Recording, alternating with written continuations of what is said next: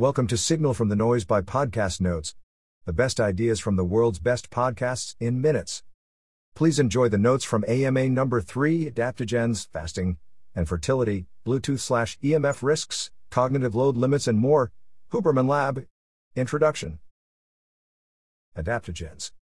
Adaptogens, a compound that is a supplement, food, drug, or behavior that helps you adapt to and buffer stress.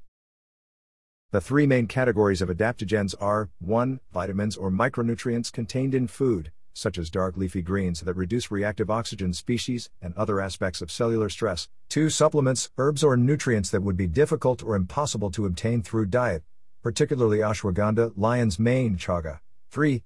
Behavioral tools like cold shower in the morning, morning sunlight, exercise, 5 to 10 minutes daily mindfulness meditation, breathwork, yoga nidra, non sleep deep rest.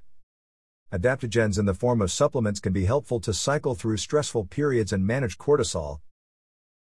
300 mg 2x per day of ashwagandha can buffer cortisol.